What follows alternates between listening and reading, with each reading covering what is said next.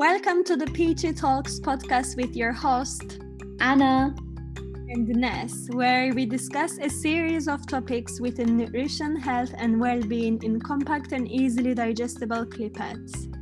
Each podcast will feature a topic of interest where we delve into concerning misconceptions, discuss leading scientific evidence, and each suggest three practical recommendations to take home.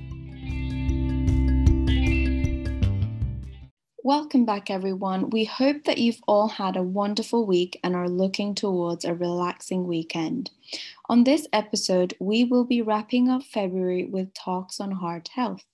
So, the heart, an important organ in our bodies. It beats around 2.5 billion times in an average lifetime. That's around 60 to 100 beats per minute. It pushes blood to the rest of the body, carrying oxygen, fuel, hormones, and other compounds necessary for our cells, as well as removing any waste products out of our cells, too. Essentially, the heart is the engine that runs our bodies. And without the heart, all essential functions halt instantly, and you're basically dead. So, Ness, why is it important for us to talk about heart health? Okay, so heart disease is the primary cause of death apart from recent pandemic of COVID-19. In December last year, 2020, it was the leading cause of death in England, putting death into perspective. There are few key terms to bear in mind when we talk about heart health. To start with, um, arteriosclerosis, which means hardening and thickening of artery walls. Second of all, atherosclerosis, which means that um, a fatty material called atheroma can build up in your coronary arteries. And this process is called atherosclerosis. Your arteries may become so narrow that they can't get enough oxygen rich blood to your heart. And lastly, the coronary ischemic heart disease, uh, which means again narrowing of the arteries. So it's not without saying that there are multiple risk factors associated with heart diseases. We divide these up to two, which is modifiable and non modifiable risk factors, essentially things we can control and cannot. Mm-hmm. So let's take a look at the modifiable risk factors first of all, which me we could be grouped into hypertension, high blood pressure, dyslipidemia, abnormal lipids including triglycerides, cholesterol, and fat, diabetes, which means the high sugar level in our bloodstream, obesity, and smoking. And the second group is the non-modifiable uh, factors, which could um, in, include age, gender, ethnicity, family history, and on today's episode, we will focus on the modifiable risk factors, specifically diet. Exactly. The one fact that is common trait in the modifiable risk factors is diet, and this is what we will be discussing today. However, a healthy lifestyle like physical activity, stopping smoking, drinking less alcohol, and maintaining a healthy weight is also important for heart health. So we are discussing the main themes useful for heart health today. Ness, can you start us off with the first point? Okay, let's start. So the first point is the lowering salt intake. Um, as we mentioned in last week's episode, high salt intake in our diets can lead to hypertension, in other words, high blood pressure. And research has shown that lowering salt intake reduces both your systolic and diastolic um, pressure, therefore reducing both the risks of hypertension and therefore the associated mortality. Um, I'm not sure if you are aware of it, but before in 2003, the policy was nine gram per day for the salt intake and it has been changed to six grams per day for the intake as this was a major public health concern. Wonderful. So the second point is increasing fruits and vegetable intake. Having fruits and vegetables provides you with fiber, polyphenols that influence the production of bioactive short chain fatty acids, like your LDL cholesterol, glycemic insulin sensitivity, and blood pressure. It also supplies us with inorganic nitrates, sources of nitric oxide that increases our blood flow, therefore um, improving our endothelial function and reducing blood pressure and stabilizing any plaques. And not to mention, fruits and vegetables are a huge source of micronutrients, things that we've discussed already potassium, folate, vitamin C, vitamin E, and vitamin A. Okay, and I'll move on to the third point, which is the whole grain. So increasing the whole grain intake is quite important, and um, there are mixed and inconclusive evidence for the effect of whole grains on coronary heart disease. However, there are multiple pathways that inhibit the atherosclerosis progression. Um, so the whole grains um, are shown to reduce the cholesterol absorption. They inhibit inflammatory and oxidative stress. They have shown to reduce the bioaccessibility of starch and glycemic response, and they help us to um, keep uh, fuller for longer. Um, they, are, they are also fermentable carbohydrates that act like a prebiotics, which is uh, good for our gut health. And I'm not to mention that they are a large source of micronutrients, including folate and zinc as well. Lovely. Thank you, Ness.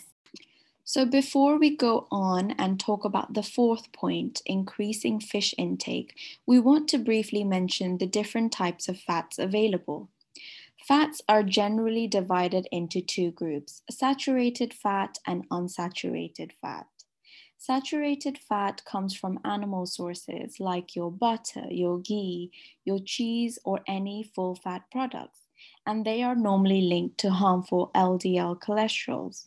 Trans fat is a type of saturated fat found in highly processed foods and are found in things like your takeaways, your burgers, your pastry pies, your biscuits, your cakes.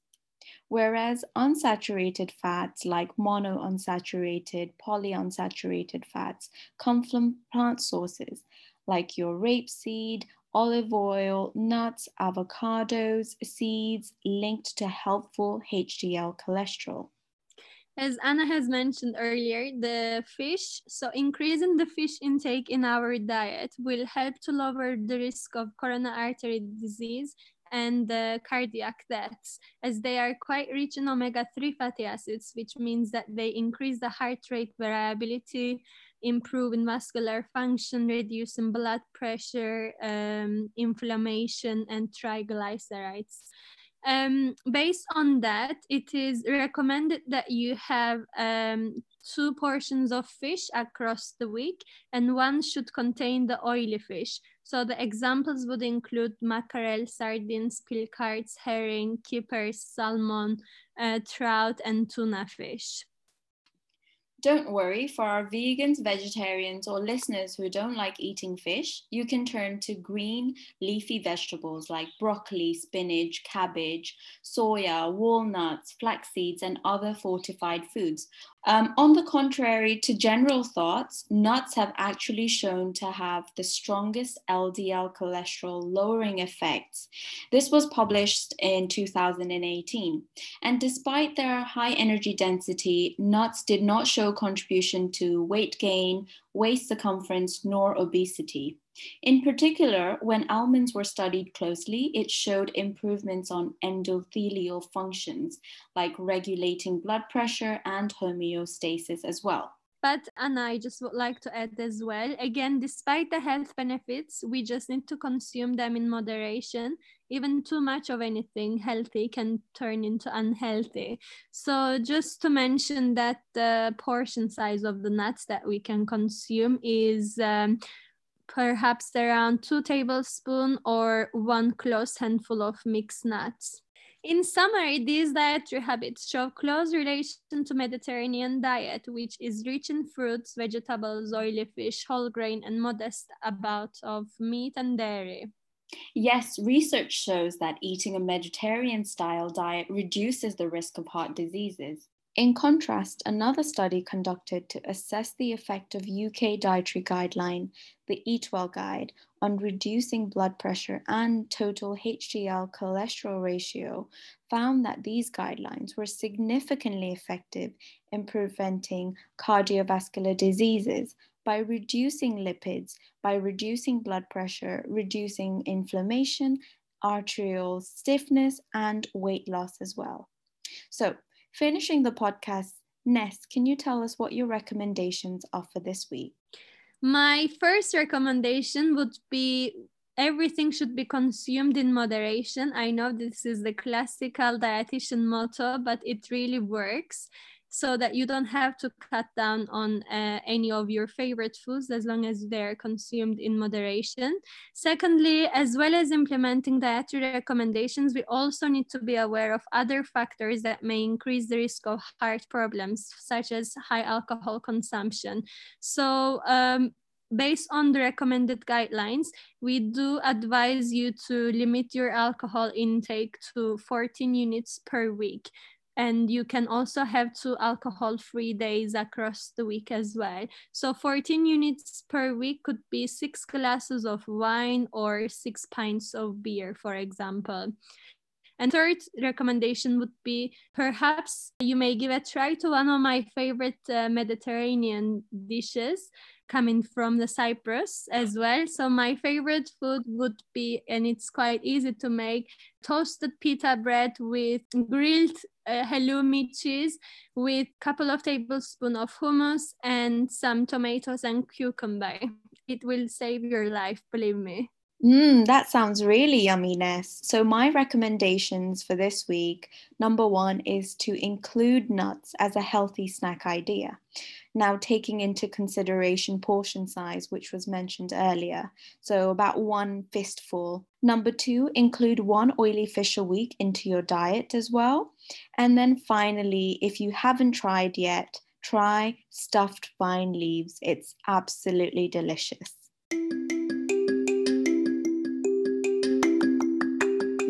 That you've enjoyed the fourth episode of Peachy Talks and join us back next week on the topic of obesity for Obesity Week. And thank you everyone who joined my webinar yesterday. Hope you have enjoyed it. And don't forget to find us on our social media page on Instagram at peachy.talks. Hashtag stay peachy. Stay healthy.